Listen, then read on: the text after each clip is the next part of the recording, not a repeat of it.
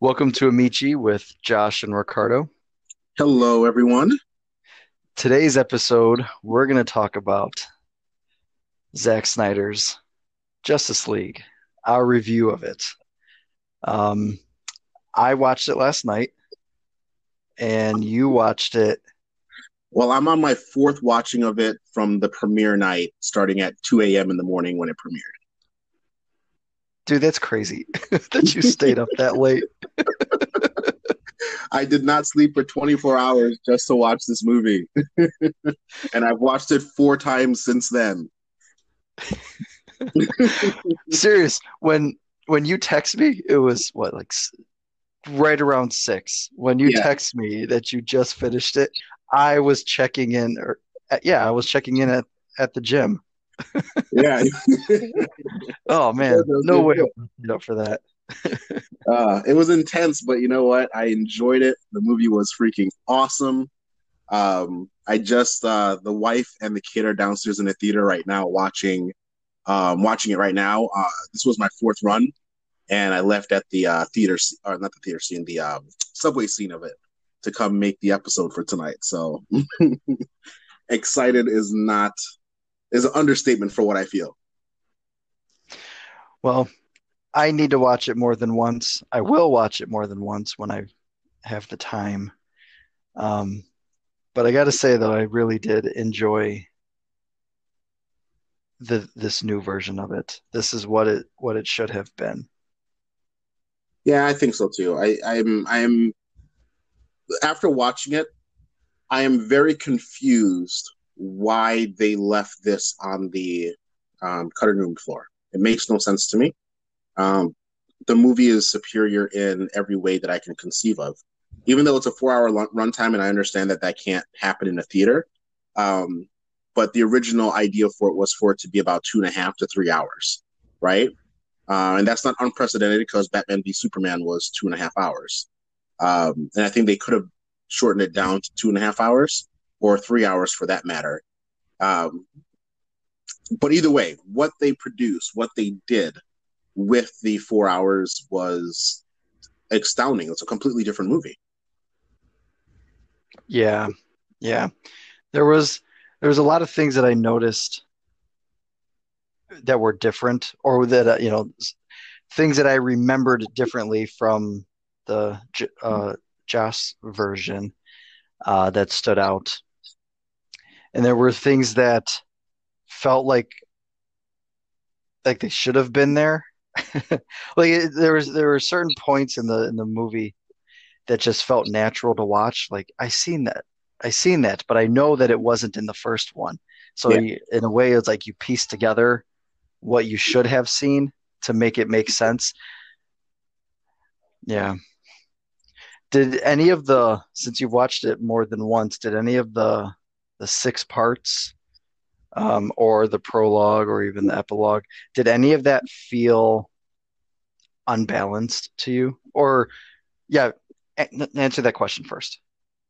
Um no. And the reason why i felt that none of it felt unbalanced is because you kind of got the direction of what zack was intending with the four hour show. Um with four hour movie i mean is that he was trying to give the background to these uh, these additional characters, right? Cyborg, um, the Flash, Aquaman. None of them really got a fair treatment in the first movie, and the way I have come to realize that Zack kind of shoots his movies is that he he has these extended scenes to set a mood right he sets the mood sets the the mindset of what he's trying to convey in that particular segment and I felt like you know all the different parts of it and the length of this was meant to do that. You know, specifically just to set the mood and introduce um, those other three characters in a way that um, their individual origin movies might not have done. Sure. Going on that, something that you and I have talked about before. I was not impressed with the Flash. you did not like him? Hold on, hold on. I was not impressed with him in the Joss version. Okay, the theatrical cut you were the 2017. I liked, yes, I actually enjoyed his character more this time around. Ah, Um, told you. you did, you did.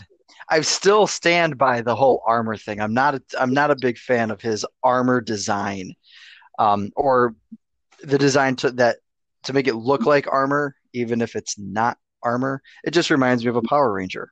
Yeah, a, a matte version of the Power Ranger suit. Um, but either way, as far as his character goes, it was nice to see that fleshed out more. I mean, you got the you got the gist of it from the first movie, um, but you got to see more of him this time around. And there was one scene in particular that stuck out from the first movie that Ooh, never happened in this I'm one. hoping. I'm hoping we think of the same scene that we want to talk about. Go, go, go for it. I'm hoping when he it's the same fell, scene. yeah, when he fell on top of Wonder Woman. Oh, okay. All right. No, different scene, but yes, I get it. That movie was that scene was really, really stupid in the first one. You know, I did not. It was not. It was not a good scene to me. Unnecessary sexual hinting. I, I It didn't care for it. It was almost like cringy, like what when watching it, because you could tell that there was. It was meant to be funny in an uncomfortable way, and it w- it was completely unnecessary. It's like watching anime for the story, and they throw in fan service. I'm not a fan of that. I want to watch it for what it is, and if you want to watch fan service for a reason, then you go and find uh, anime that's meant to be like that. And in a way, that's that's what that scene was like in the first one. It was thrown in there, and it really did. It didn't need to be in there at all. Not at all. Yeah, I I felt like that scene degraded both characters. It degraded Wonder Woman and it degraded the Flash because while the Flash makes some jokes, he's not an idiot. He's a genius. He's smart, right? And he has a little bit more class than that. And Wonder Woman is a warrior that wouldn't have just that's that's just not a way to treat her character. You know, there was no need for that kind of um um that kind of um setup. It, it just it wasn't necessary. It degraded her character, and that's Yeah. that's the other thing. You know, with the Flash, and I, and I guess we could go to Wonder Woman afterwards. But one of the things with the Flash in this is that in the 2017 version, the Flash was an idiot. He didn't know how to use his powers, but overall, his character was just this bumbling idiot. Um, he was there for comic relief, but there was no substance to him. This Flash is significantly more intelligent. He's aware of his powers. He's aware of what he needs to do. He's aware of what the stakes are in in in in the movie and in their universe in this time frame, right? And he still is able to make uh, jokes that are appropriate for the scene and appropriate for the character, and they make sense. I did not laugh at anything that the Flash said in the first movie, but I'm laughing at the things he said in this movie, um, just for the fact that they stacked up correctly. He made quips that made sense for what was going on, and they were inappropriate. They they fit the character really well, and he wasn't foolish, you know. Yeah. But the scene that stood out for me, and I think one of the coolest Flash scenes, is not just the last one. The last one is amazing. It's the one again in that same um, subway scene when the the the bricks start falling on the on the people that are outside. Oh yeah. and he runs above them and he's like and you see it from the perspective of the people how it looks. And the music of him punching and knocking the rocks sounds almost like a, a fast-paced pong or tetris uh, noise. It was like and it was it was such a cool blend of his superpower and the music the musical score and it that scene puts a smile on my face. I just watched it with the wife, and the wife was like, "That was awesome." And I'm like, "Yeah, wasn't it? That's so cool." I thought he was going to break that last one until Cyborg came out and did it. You know, Yeah. after all that work that he did, I thought he'd get that last one. So, okay, so when they were when they were leaving um the subway or you know when they were leaving the interior and they were going up the stairs and he's zipping around you okay? You okay? I was expecting him to just like pick somebody grab somebody and bring him out and then go in and grab the next person and bring him out which is what he did in the first movie. You know he went in to save each each person and he didn't do that with this one and i thought that was that was weird that he just motivated them to keep going but he didn't actually do anything about it So I think that is actually explained subtly explained without words in the his into his introduction. So Zack and one of, I, I was trying to point this out to my wife as well that we started that we noticed is that it seems like Zack paid careful attention to physically showcasing uh, the Flash's uh, powers in very minute detail, right? You notice that the way he moves is very deliberate and it's very slow when he needs to do um, certain actions. Like, for instance, when he was the scene where he's uh, saving um, um, Iris, right? yep He turns and his shoes explode. When he goes to run forward, he goes to touch the glass. You see how his hand comes up and it's like really slow, and then he barely touches it, but the glass is warping, yeah right? And then when he runs out, you see that he's tiptoeing as he runs out. He's not running at full speed, he's tiptoeing because he can't run out at full speed. And as he tiptoes up to her, he gets to her and he turns to the side and he slides just a little bit, but the entire ground is like ripped to shreds. And then you see how he's touching her. He's being really, really cautious to like barely touch her, to barely move her body. And I think the reason for it is because he was Zack was trying to show that he can't just move and touch something. He would break it, he would shatter it with his speed. Which is why every time he goes to do an action, he touches it with the fingertip, the sword, he touches it with his fingertip barely.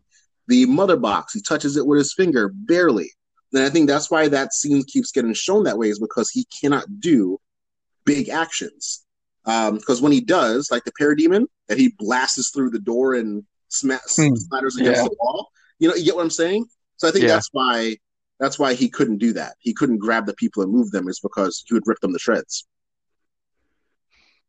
fair point okay So that's what I got from that's what I got from the movie so far is that there's there's a deliberate showing of the fact that he has to be very careful.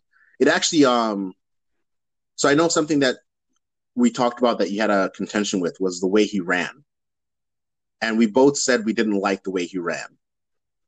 yeah After seeing this movie and seeing how he runs, it starts to make sense why he chose to run that way.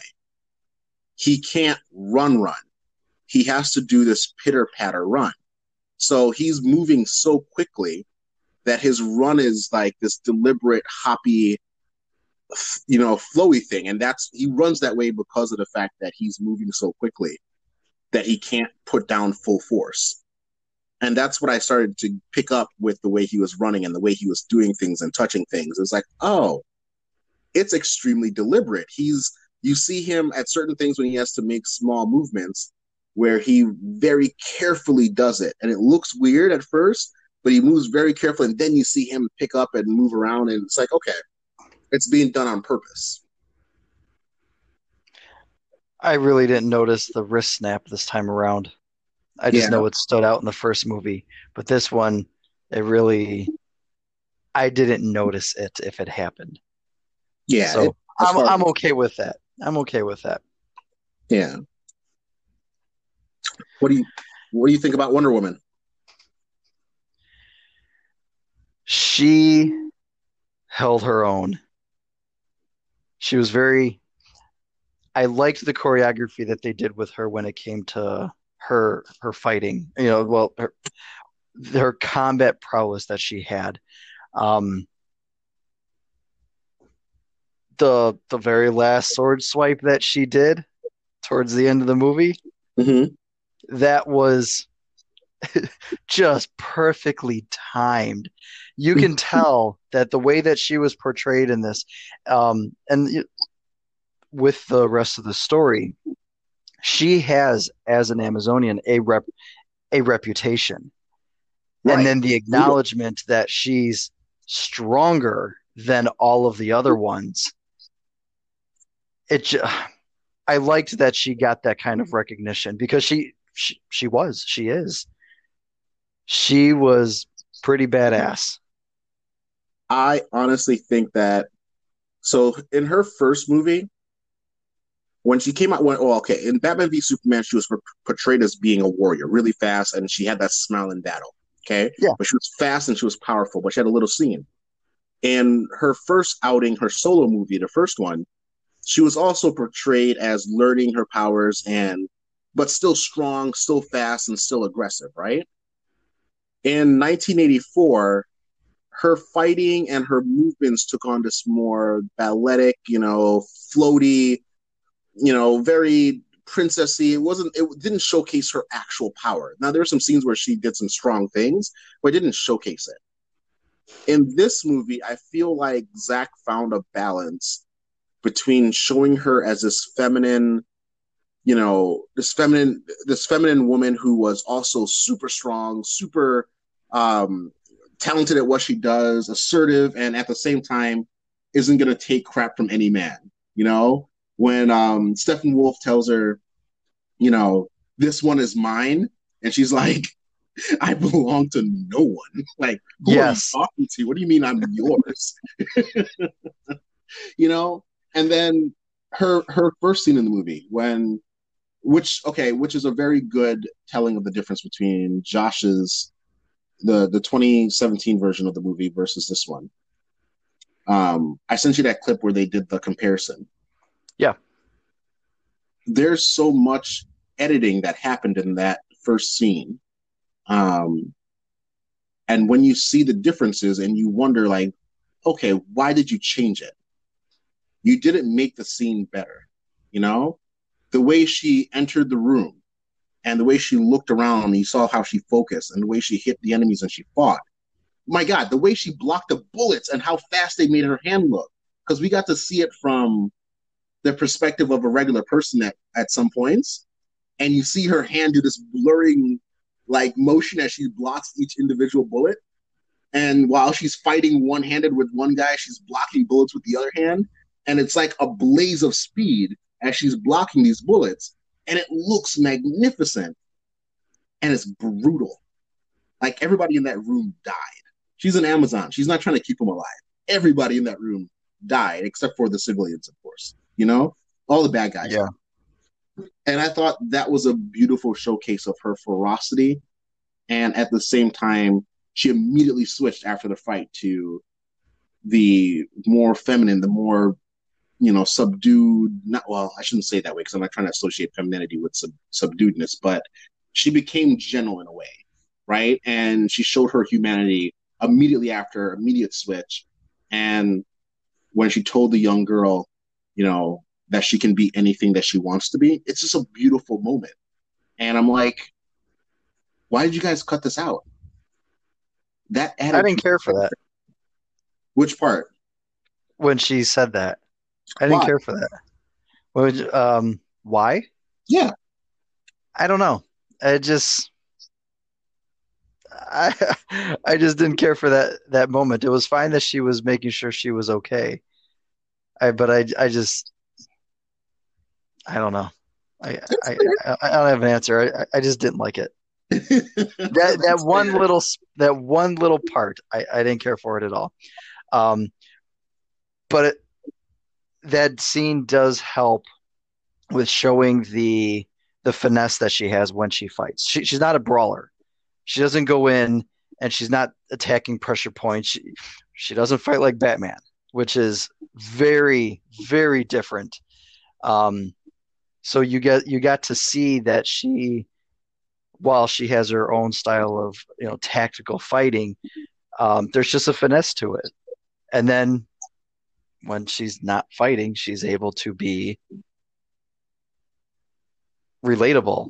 yeah, well, you know, when she was making sure that all, all the all those kids were okay, you know, she wasn't threatening. She didn't she didn't pose. She wasn't intimidating to anybody, and that's yeah. that that's a nice way of seeing her because that's who she is. Um, when we got to, when you showed that video, uh, sent it to me, and I watched the the comparison of it while I understand why it was shortened down in the in the first version, you know, time constraints, understandable. Um, you still got the point across, though. You still understood what was going on. You understood there were hostages. You understood that there was a group of guys that were um, armed, um, and you know that there was a bomb with a timer on it. So the point of that scene, I felt still met what it was trying to portray. Zack's was just able to add more content to it. Um, although the the way that the bomb blew up at the end, or the way that she got rid of the bomb at the end, those that was completely different. And I liked how hers was over the first one. Um, I didn't think that there was any. It wasn't a make or break scene um, to me anyway. Both of them still got the point across. Um, it was just nice to see that there was more content to it uh, for the for explanation. A different scene that I thought was really cool was when Steppenwolf had all the arrows in him. Yeah, and he did like that flex with his armor, and then they yeah. all broke and fell off. I'm like, I when that happened, I don't know what I said out loud. Uh, I must have, I must have said wow or damn or I don't know, yeah. but it was just a a whoa moment when he did that. Like it just there was no flinching. He just did a oh, and that was it. They all fell, they all broke it fell off. And watching his armor move, it was it was alive. I mean, it was it was really cool to see. I like that moment. Was uh he was intimidating in this. And he wasn't a man baby no. And you felt sorry for him, you know? I felt sorry for Steppenwolf. Not not to the point where I'm like I didn't want him, you know, want his end to change, but I felt sorry for him in the sense that he just wanted to go home.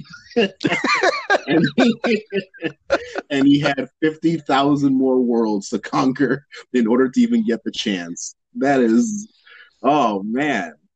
But he was yeah he was powerful though. He was intimidating. He was powerful.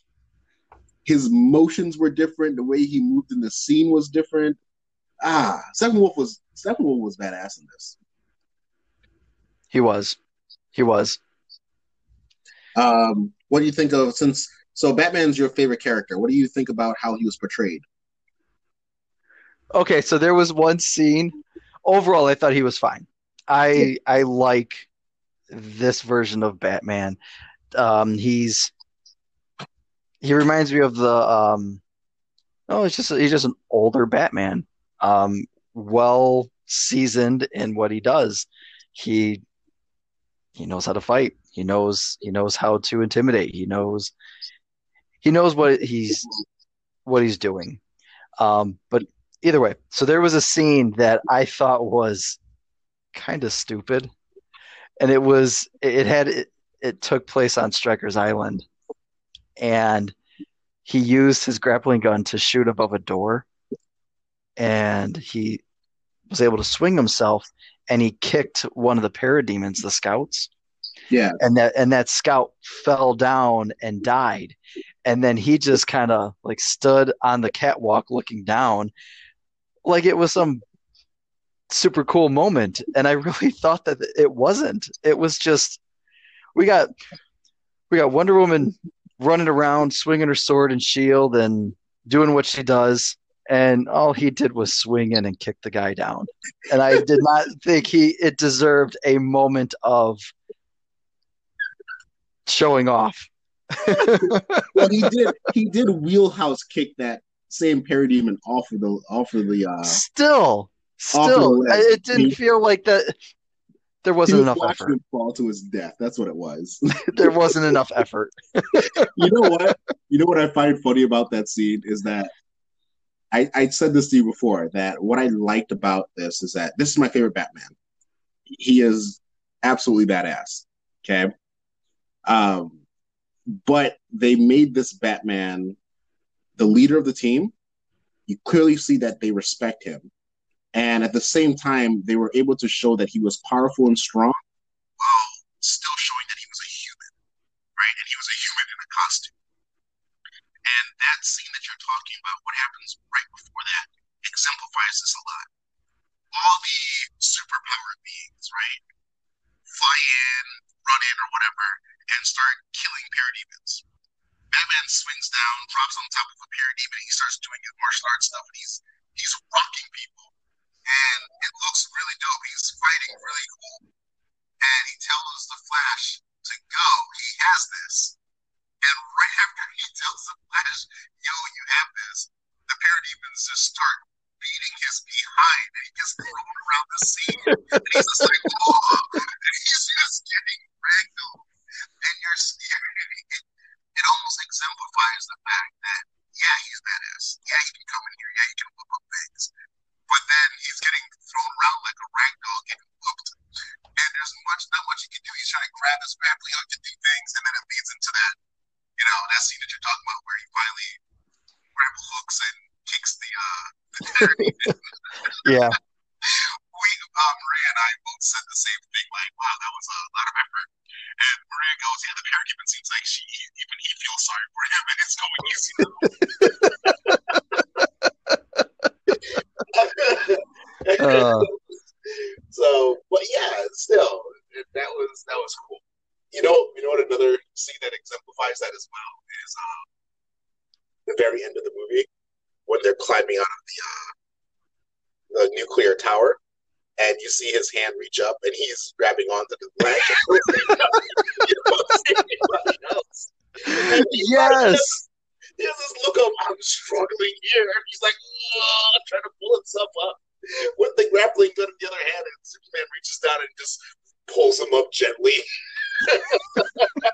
and he looks at Superman like, "Thank you." That yes, that part that part was funny to to see that happen. I didn't I don't like how they had them all standing up there though. Yeah, it was kind of corny. I But think the whole like the super the superhero posing moment yeah, just it works, but sometimes sometimes it doesn't. Like it does it didn't feel natural. It was just, hey, let's all just stand up here yeah, and we're gonna pretend that the the wind load or you know the the wind that they feel from being that high up doesn't do anything to them. 'Cause I'm sure it's I'm sure it's really high, and I'm sure it could probably blow somebody over or you know off balance. And they're standing on the edge that's what probably two feet thick. so Yeah. they, they don't have a lot of room to to move around. And out of everybody there, well, he'd probably be the well. He'd use his grappling gun if he fell, so I think he'd be okay. I did think, oh, what if he blows off when the uh, the airplane comes down and its jet engines turn at them? Yeah, and nothing happened. But you know what? That's okay though, because Batman did hold his own, and he had some really cool scenes in it. Um, the whole ending, he had some really cool scenes in, uh, some good fighting scenes when he uh, swings in and he does his roll, and Yeah. you know, throws. He had some. He has. He was portrayed well, and I think he has the most superhero shots of everybody in the movie, in terms of like you know the superhero posing moments Yeah, and they look really, really good. Um, they look really cool. Um, let's see who who else who else Aquaman. I liked that they kept his scene in when he's flying. Well, okay, when they arrived where the power plant was, and he jumps forward, Mm-hmm. and then he gets picked up by the two parademons, and he gets flying backwards, way up in the sky, and Yeah. then he, you know, he knocks one out, and then he stabs the other one, and he glides down to ride to to ride the body of one of them into the building, and he just destroys the building as he goes through it Yeah, and then he slides into the street and then he gets off. I liked that scene. I thought that was so cool the first time. So I was glad to see that it came back again. It just it was just a really cool moment to see that.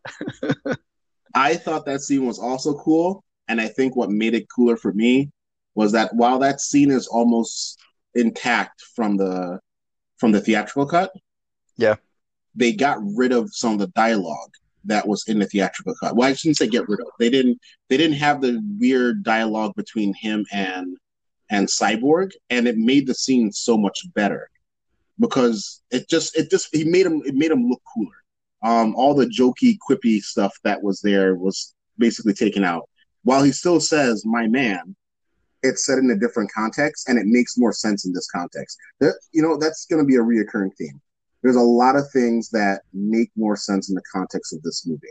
And I think they did Aquaman justice in terms of he's not he's not a jokey character, though he does some joke things, you know? He does have some heart, yeah. Yeah. You know, um for instance, a, a, a joke that's played in when Flash accidentally runs into him. Uh, and he doesn't. He and he pointed at him. He just pointed at him. Yes, he was like a pissed off dad. Yeah, but it was hilarious. And the Flash is like, "I am so sorry," and it's like he just he just looks at him. It's like, oh. but that scene was hilarious. You know? Yeah, it was hilarious. I thought it was funny. Um, I loved Mera in this. I know whatever everybody says about her, you know, the, aside the from the actress, yeah, aside of her, that, yeah, um, her character in this was really cool. Her character, all of Aquaman's scenes were much better, much more fleshed out. Mera's cool. The Atlanteans, oh my god, the Atlanteans have their own um their own um language in water. Yeah, Did the clicking. Yeah, it, was, it sounded like uh like the way uh, whales and dolphins uh, yeah communicate. Yeah, I mean so, it makes sense. It's not like they can just open their mouth and speak words. I thought that was awesome because it's not in Aquaman's movie. They don't talk like that in Aquaman's movie, as far as I remember. So it was really. I don't neat. remember. Yeah, I don't remember that either. So it's really neat to see that when they're underwater, it actually sounds like whales and clicking noises that they use as a speech. And you can kind of see the human words that are in it when she tells them to to go or get out. You yeah. know, it's set in like a the whale high pitch and the click is there, but you can kind of hear the get out kind of thing. It's just elongated. Um, but it was something that I didn't notice on the first watch. I noticed it on the on like the second watch was like that clicking noise, and I was like, oh my god, they actually made their language change when they're in the water, but when she creates the bubbles, they go back to straight normal dialogue. You know? Yeah. And I thought that was, that was such a good attention to detail. Yeah, that that was pretty cool. Um what else? What else was there that's that was really neat that I um Cyborg his whole his whole story you kind of I, understand I, why he was pissed. I liked his story. Yeah. And he it's that typical teenager you know, hatred. It's understandable because of the relationship with his father and what happened and everything. Um, but it was nice to see the development of somebody who was so had so much anger towards somebody and then realizing towards the end that had love for them, had love for him. Yeah, I you saw that it was more like he was, you know, it's not that he hated his dad per se, as much as it was that he always wanted his respect or attention or whatever it is. But in his whole arc his whole story was basically just removed from the theatrical cut. Yeah, yeah, it was. You knew that he was mad because the dad wasn't around, and that's as far as it went. Literally, that's it. You know, So I think that you know the way they portrayed him now, and the way that he, the way the story now fleshes him out a little bit. He's not some generic character. He actually had heart. He actually has, you know, uh, he has an interesting. Char- he was an interesting character. I would like to see his actual solo movie now because I'd watch it. If it's played like it was played here, I'd watch a solo movie. There was a lot of nitty gritty details that were done with the acting um, that I thought was really neat. And if you pay attention, another thing with uh, similar to uh, the Atlanteans, the actor who plays Cyborg did a type of um, cadence with his speech to make it sound robotic. I don't know if you caught that. Mm, I'm going to say no. There is a was cadence... this was this throughout the movie or was yeah. this a particular spot? Throughout the movie. When he would talk, I don't know how to do it, but it's very it's like a subtle way of talking. Um the way he speaks, the cadence for the way he delivers uh, the things that he says, it's very robotic. Not like robotic as in he's talking like a robot, you know. It, he makes a noise and a cadence to it that gives him this robotic feel to him um, that you can tell is deliberately being done, and it's uh, it's subtle, but it's really really cool. And I caught it a few times, like really really um, like pronounced. It was okay. pronounced. It was pronounced when he was doing the hologram, um, when he was talking to the league on the on the. I don't know if it was the airship or inside the base or whatever. When he was talking to him, and he was doing the hologram, and mm-hmm. if you listen to the way he delivers his lines, he says it in a very there's a robotic tonage that he's doing, um, delivery wise that he's doing that's really cool. And it makes him sound like, you know, like his character. It, it's cool. I, I think it was really cool. He did a really good job. So clearly, we can both say that this was a more satisfying movie than the first one. Yes. All right. Are you disappointed to know what the epilogue contained, knowing that we're not going to see that? Yeah. In the so future. I mean, you know, yeah. So I mean, I'm, you know, I'm trying to be careful while we're talking about it now, not to give away much of the movie that people haven't seen if they haven't seen it. Um, so we're talking about things that were in the original cut. Uh, but that epilogue, those 10 minutes, honest to God truth alone warrant a part two. Um,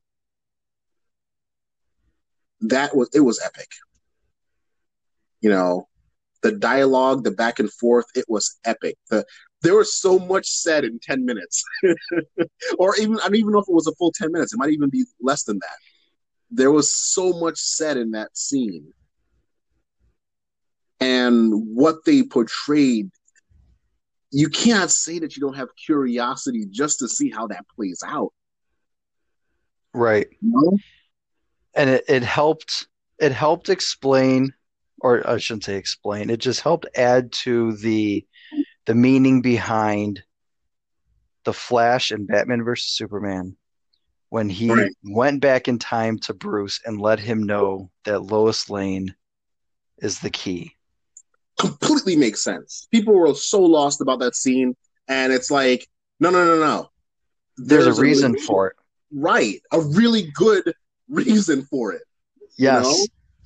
Um okay, since we're going on about that, the the the scene that you saw Batman vs Superman, very quickly you saw Robin's suit.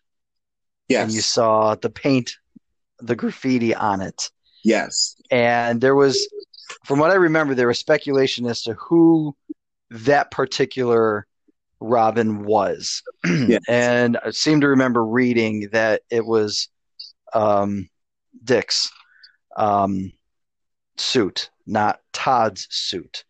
Yeah. Uh, so if I'm wrong on that, I don't, I don't know if I'm wrong on that. I, I might be wrong on that, but that's what I seem to remember reading. But it was never referenced or mentioned anywhere else after that Right. until the epilogue um, touched on it. You're trying I- so hard not to I know, it. I know. there was there was another reference to it, and I liked that a lot. It just it it, it felt more complete to to hear and to see that something that was referenced before has now not it didn't have closure, but it gave more insight to it. Oh, there's gonna be closure because you know what? There were some words that were said that should have never been said. Some people opened their mouth, and there's some threats that have been made. Yes, yes, Yo, that watching that exchange was so tense. I was sitting there like, ooh, ooh, it's about to pop off. They are about to go ham on each other. there was so much animosity there. And yet we might not get to see it. nope. And that's when you that's when Batman dropped the bomb, the F bomb. Yeah. I will Ah well. People, audience members, we are doing our best not to ruin at least this one scene for you, okay? This one scene is worth watching in its entirety on your own um, as a surprise, as a really good nugget. I know some people probably were saying that it shouldn't have, you know, it was unnecessary to add that that epilogue in, but the epilogue was always going to be there. That scene was always there. The only addition to it was one extra person. Right. Um, and that extra person, that extra two minutes of um, uh, added footage, which is what they uh, what the added footage of the whole thing was that they filmed when they did the uh, added filming that um, HBO Max allowed. It was just to film those two minutes for that added extra person. Um, and- Wait, and wait, wait, wait. Are you is that are you talking about the same scene or are Yeah. you talking about a different scene? Nope, same scene. Okay. So HBO allowed Zack to add additional footage. They did some Yes. they did some additional filming. All the additional filming they did, the whole thing was literally just for that extra two minutes. It was just to add that character back in. Um, they did do some voice work to like uh, freshen out the voice um, for some for like Wonder Woman, I think for a scene, um, and some other characters for like a scene. But in terms of added footage to the movie, the only added footage to it was two minutes of that character being added to that scene that was already there. Something to keep in mind about that epilogue, and it, it, didn't matter too much to me, but it was something that caught. Okay, so in a previous vid, in our previous podcast, we mentioned about our wives. Mhm. Now, my wife watched the whole thing with me, which was surprising because she doesn't stay awake for movies. Yeah. Um, and my 10 year old daughter, she watched it with us too. And there was a comment that was said from my wife about that character saying how she liked the other one better. And I said, Well, he's not here anymore, so he can't play that role. Mm, not true anymore. Hold on, I think we're uh, we're you're not on the same page as me. Got Um, I I don't know. Is this gonna is this is this considered a spoil? Yeah, it would be considered a spoiler, I, I guess. Um, that exchange that we were talking about, though, between those two characters, between Batman and another character, um, there was a different version of that character in a different movie, and that's who she was referencing. So, telling her that you know that that's not possible. Um, but it, it, it got me thinking, you know, looking at how he was portrayed, he's not the current timeline version of that character. This is something that was from the future. Right. You know, events, a series of events have already happened, which led up to this individual appearing the way he appeared. Like I, I would assume that if it was in present day, he would be more still chaotic in his in, in his appearance, but uh, cleaned up more, if that makes sense. Um, yeah. I mean, he wasn't trying to copy that a predecessor, but there was enough there to, um, I believe, would have been a different appearance in a present day filming as opposed to a future filming of it or you know a, a future timeline. Um, but I liked that whole exchange, and I liked that that person was able to be there, and knowing that there is that frenemy relationship yeah. that has been around for a very long time, that has been referenced in previous movies and you know cartoon uh, cartoons, where, well, actually, quoting in one of them, it was, "You're going to kill me." or I'm going to kill you. Either way, this well, is between point, us. Might as well just say the character's name. At this point, you might as well just say the character's name. No, it's okay. I'll still keep it. I'll still, I'll still not not say that. Um, but either way, I mean that's enough about the epilogue. I mean, uh, well, no, for that scene, piece. for that one scene. More piece. One okay. more piece about that. One more piece. There is a statement that is made that I think has a huge impact on on on our thought processes. And okay. it's such a quick statement. How many times have they failed? Because the statement makes it sound like they have failed multiple times already. Yeah that where they are in the movie right now, mm-hmm. what we watched in the movie isn't their first runaround. No, it is like no. their third, fourth, fifth, or sixth runaround. That's what it made it sound like. It made it sound like this was not the first time they've had to do what they're doing. And I think it's such a small, quick, one second statement, but it matters so much because it's like, wait a second, how many times has he screwed up?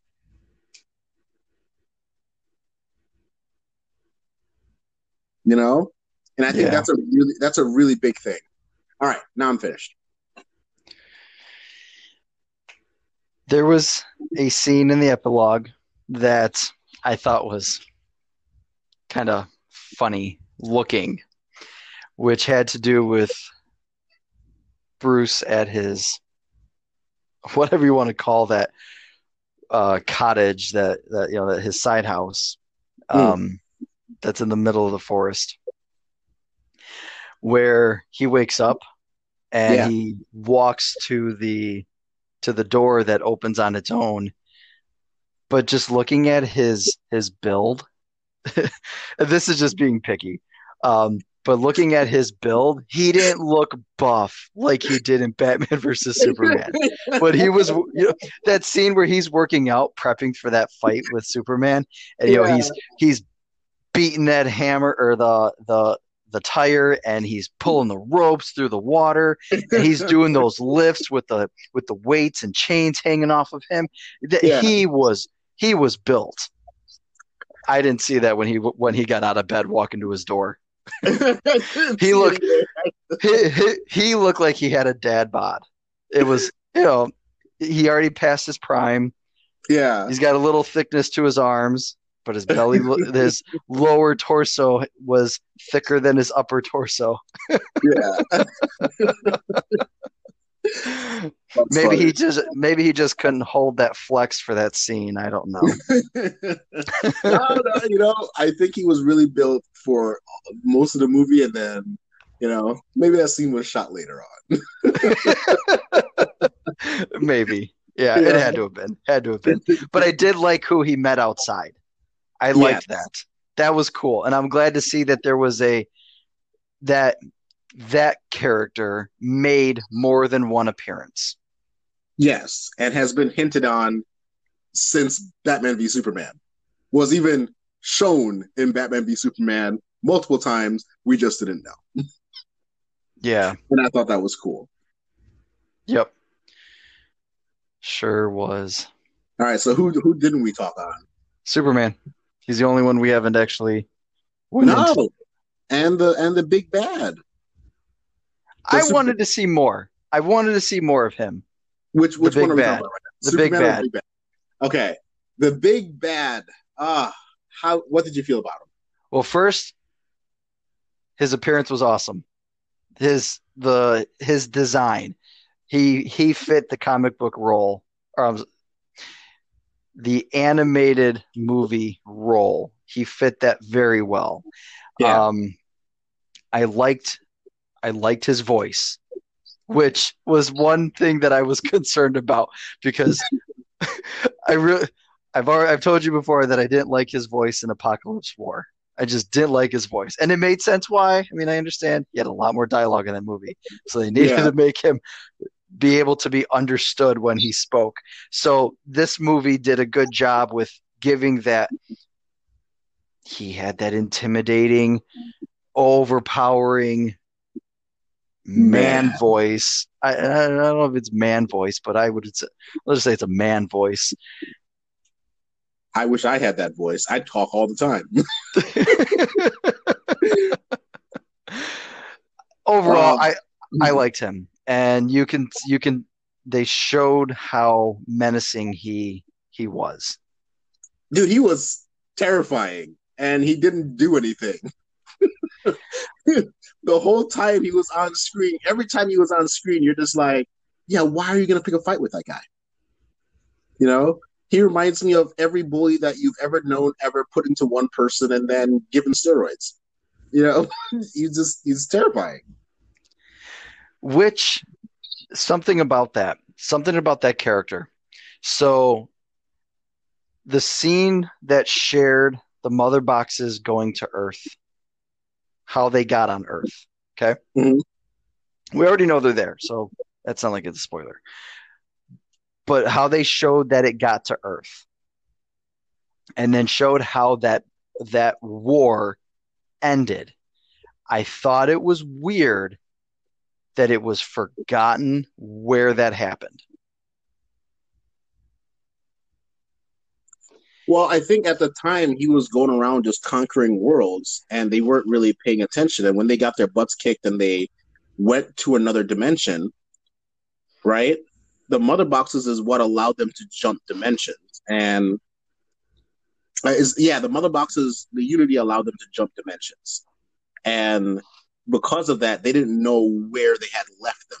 You know, he was basically on the verge of death and he didn't have any of his powers because at that time he didn't have his Omega Beam. He was just a regular, I shouldn't say regular, he was a new god. While now, as Darkseid, he's like a full on, full featured god now. You know, he's like way more powerful. Yeah, But he forgot. Yeah, I, I can understand. I understand what you're saying. Well, how did they forget where the world was? But supposedly it's because they're from another universe and the boxes themselves that radiated and called to them, they went to sleep and therefore wasn't calling to them anymore. And that's why they didn't they couldn't find it because it, it wasn't calling to them. yeah. I, I just figured that their Google history would have kept track of where they were the last time they had them. Right.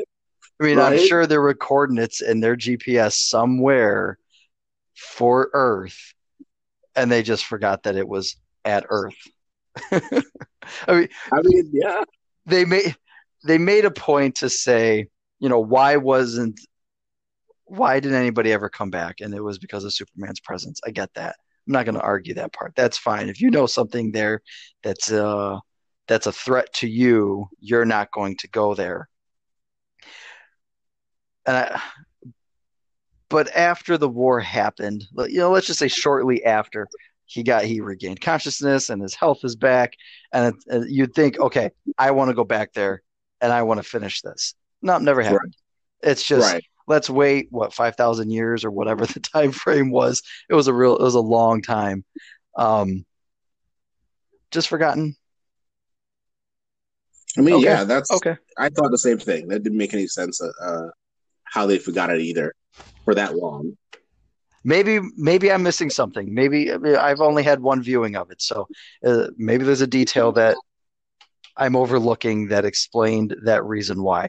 I just figured, why won't you go back? Yeah.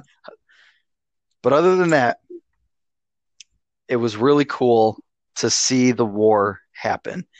And kind of funny how they decided.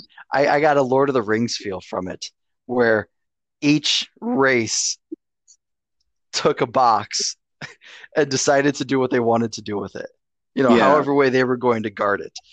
Yeah. Um, it's like everybody took their own rings and did what they wanted to do. And then, of course, out of the three, humans are the only ones that do something stupid with it, which is let's put it in a hole in the ground and then hope Hey. nobody ever finds it.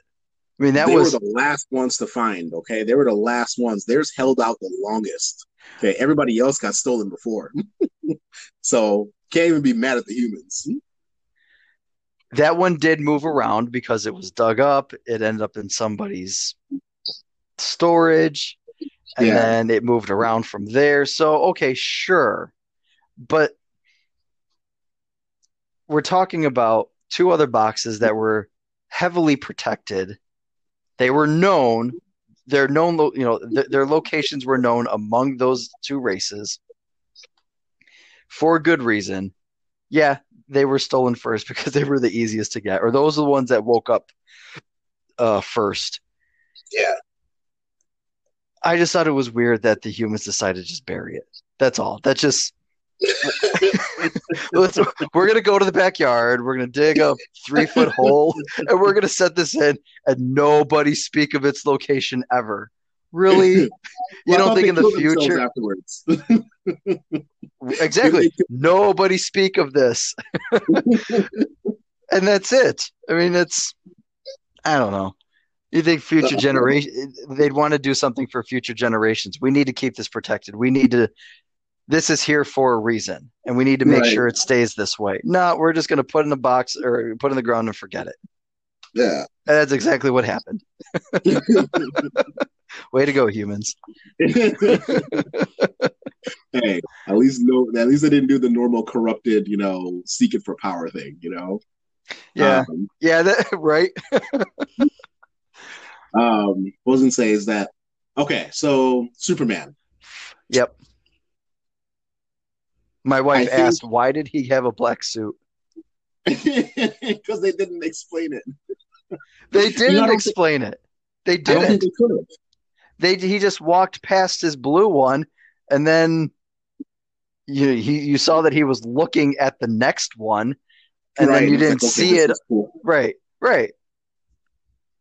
I mean, there's, there's nothing wrong with the suit. I, I actually really liked how that suit looked. Um, Yeah. It was it was it just if the movie was to explain why he made that choice, that would have been nice.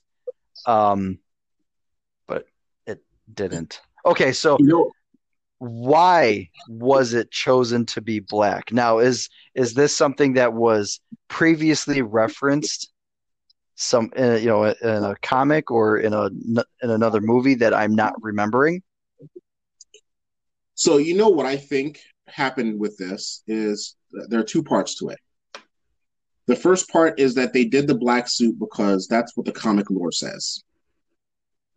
And the second part to it is that there is no way to explain in this version of Superman that the black suit allows him to suck in more radiation, which is why he does it in the comics.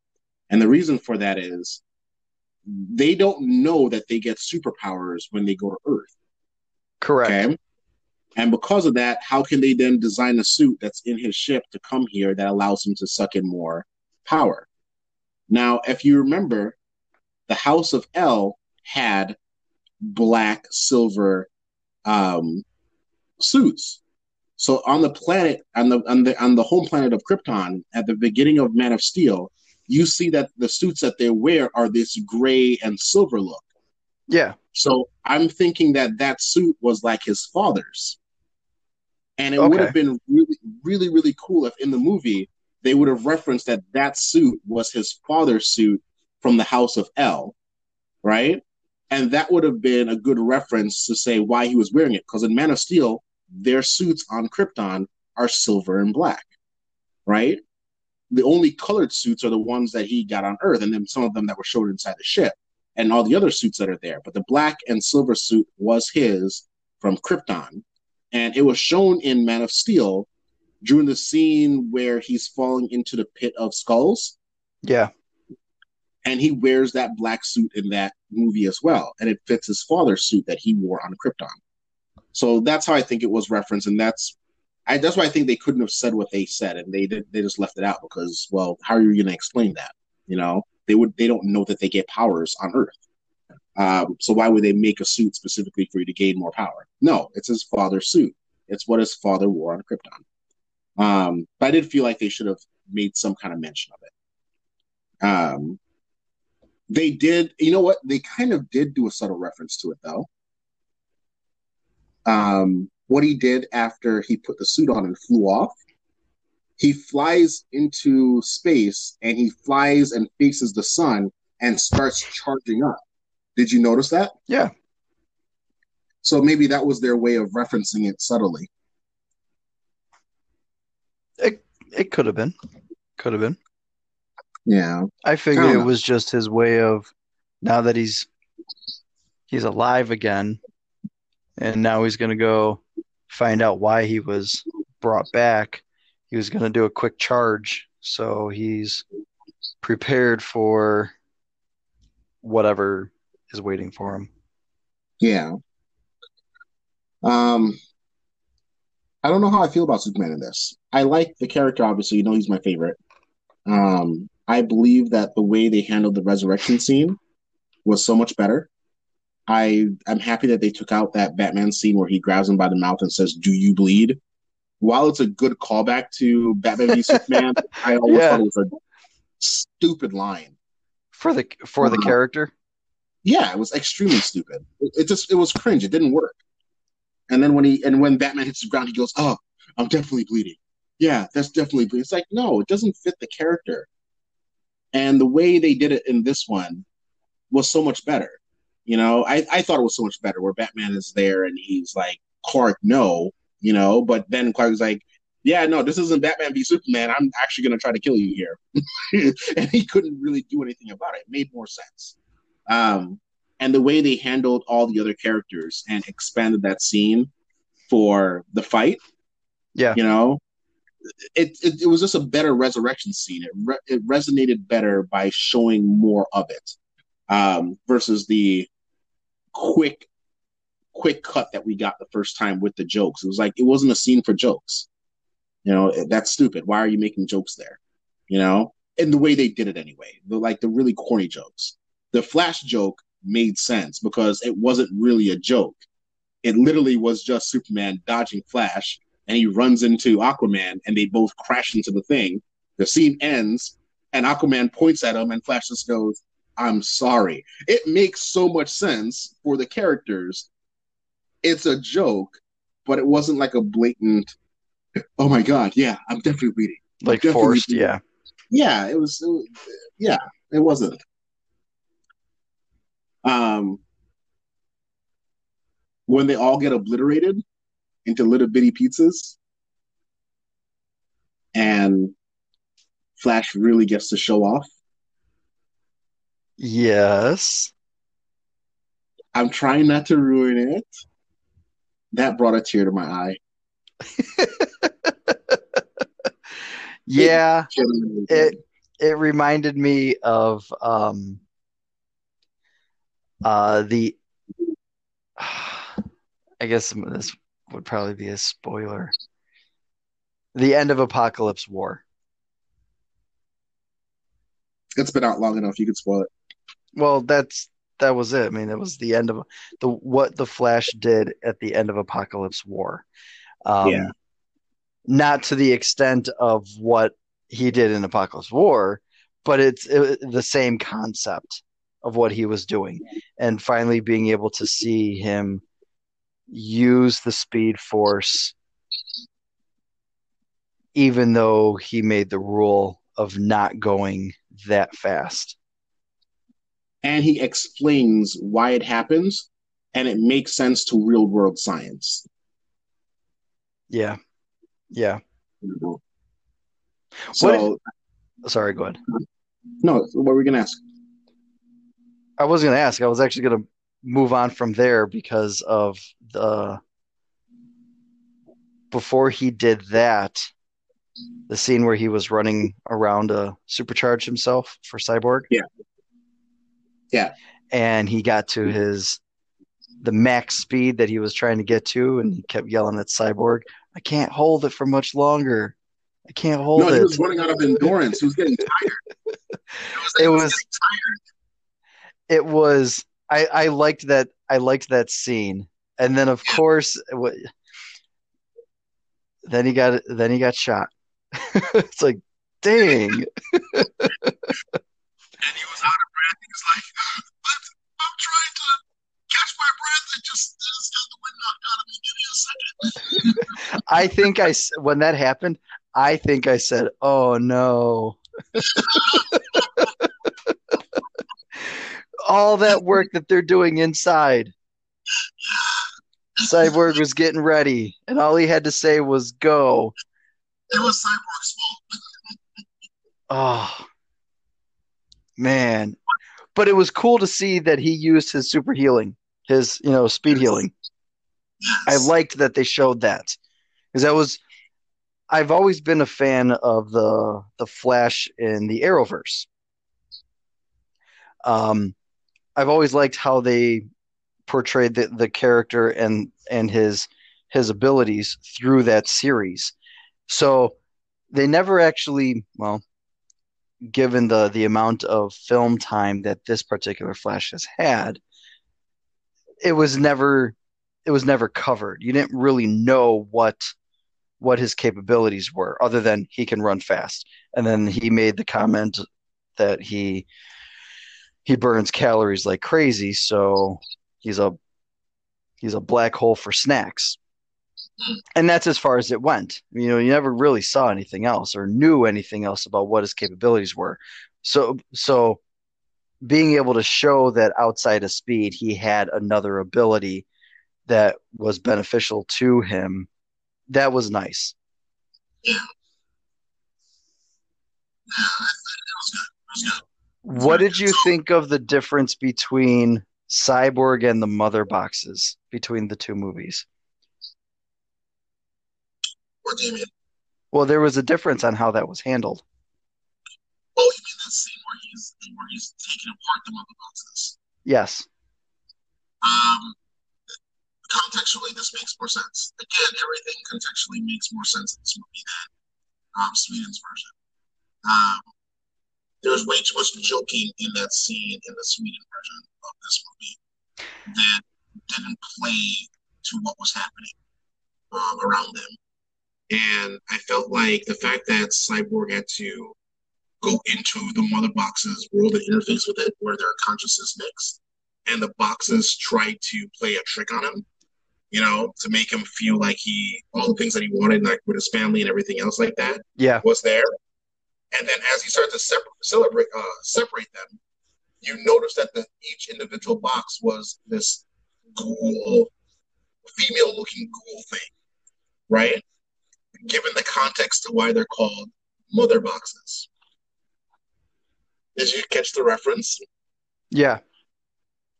um, excuse me. So I thought the way they handled this one was a little bit more in depth. They gave it a little bit more character.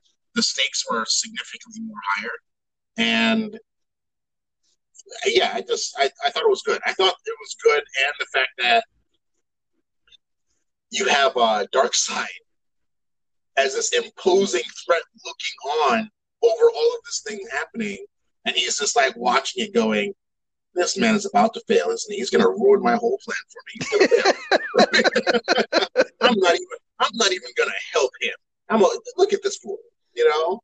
Yeah.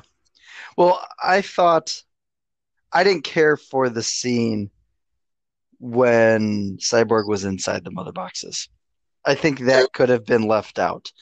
Um, Agreed. the whole point was for him to stop the unity and separate the boxes again. That was the whole point of it. So if, they didn't have to show whatever happens on the inside to make it. Now I know that they referenced it earlier in the movie, so that's why it was shown.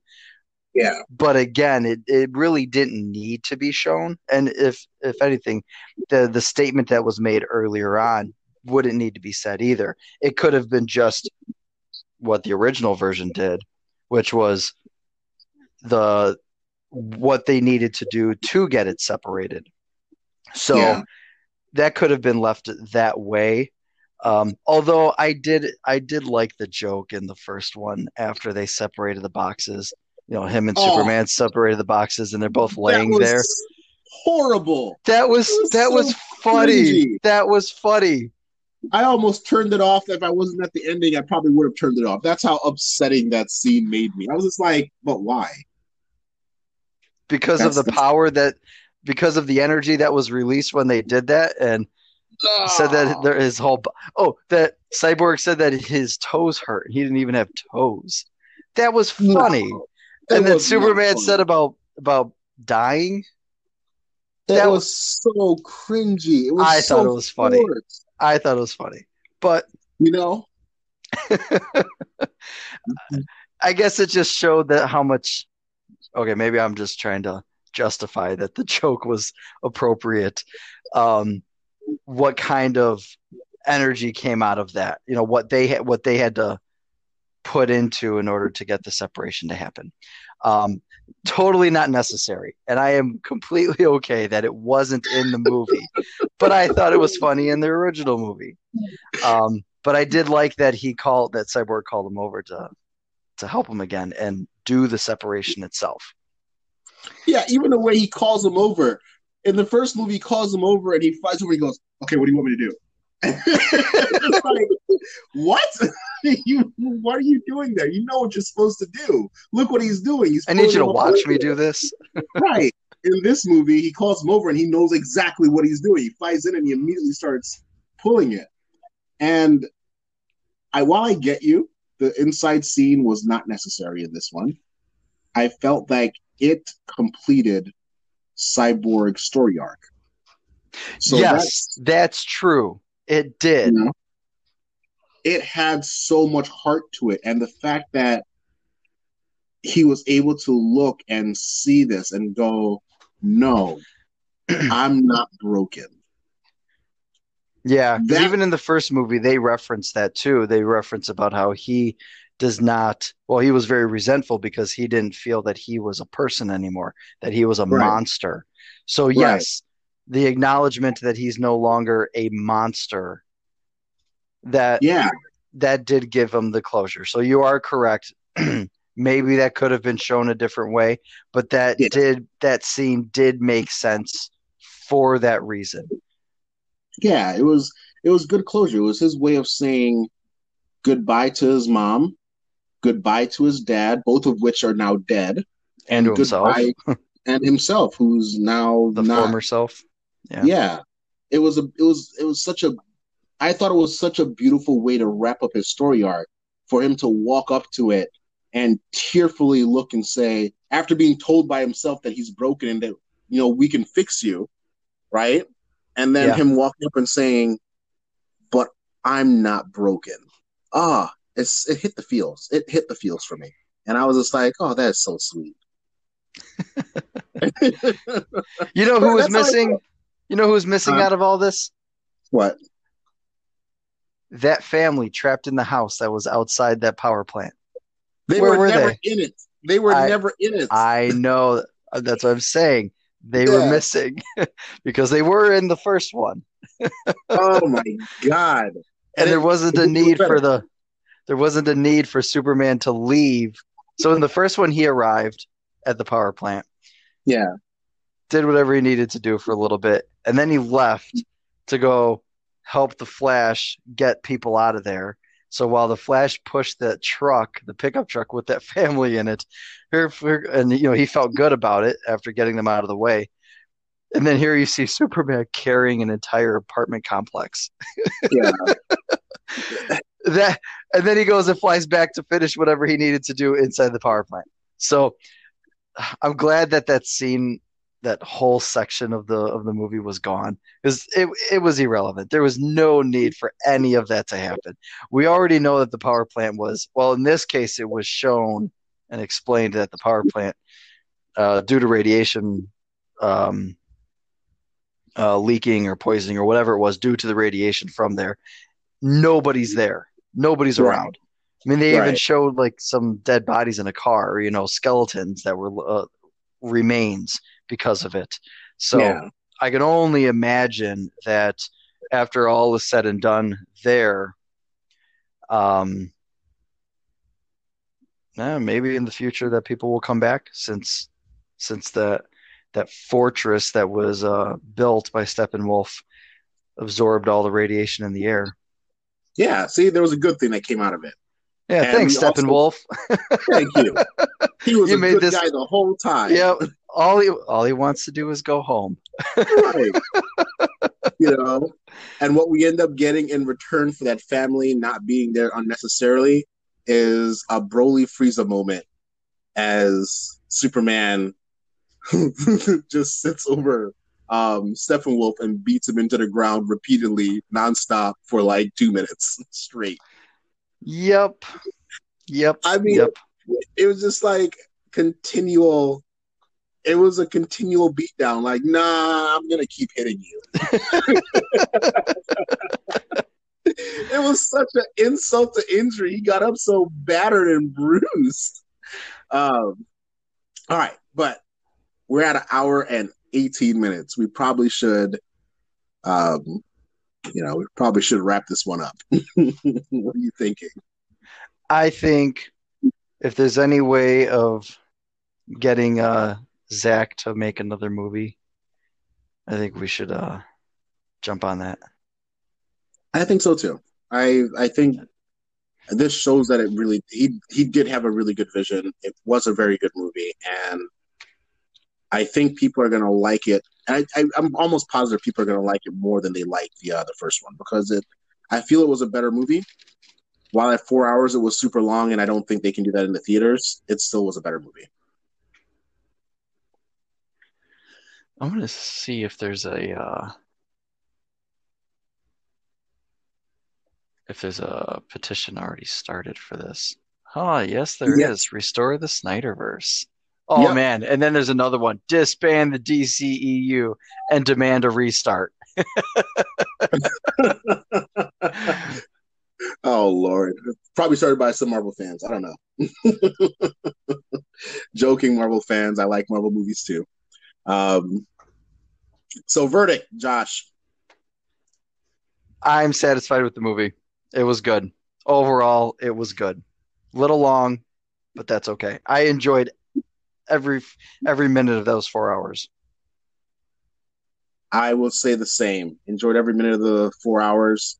It was very long, so that's you know, there's no denying that part. That part. Um, but it's a it's a better movie for it.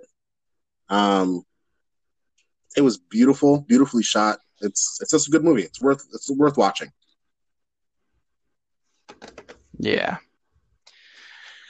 All right. Well, I guess I can close out unless you have anything else to say. No, no, I, I'm good. Thank you. All right. All right. Well, thank you everyone for joining us on today's episode. Uh, please reach out if you have any comments, suggestions, or just want to talk about the episode.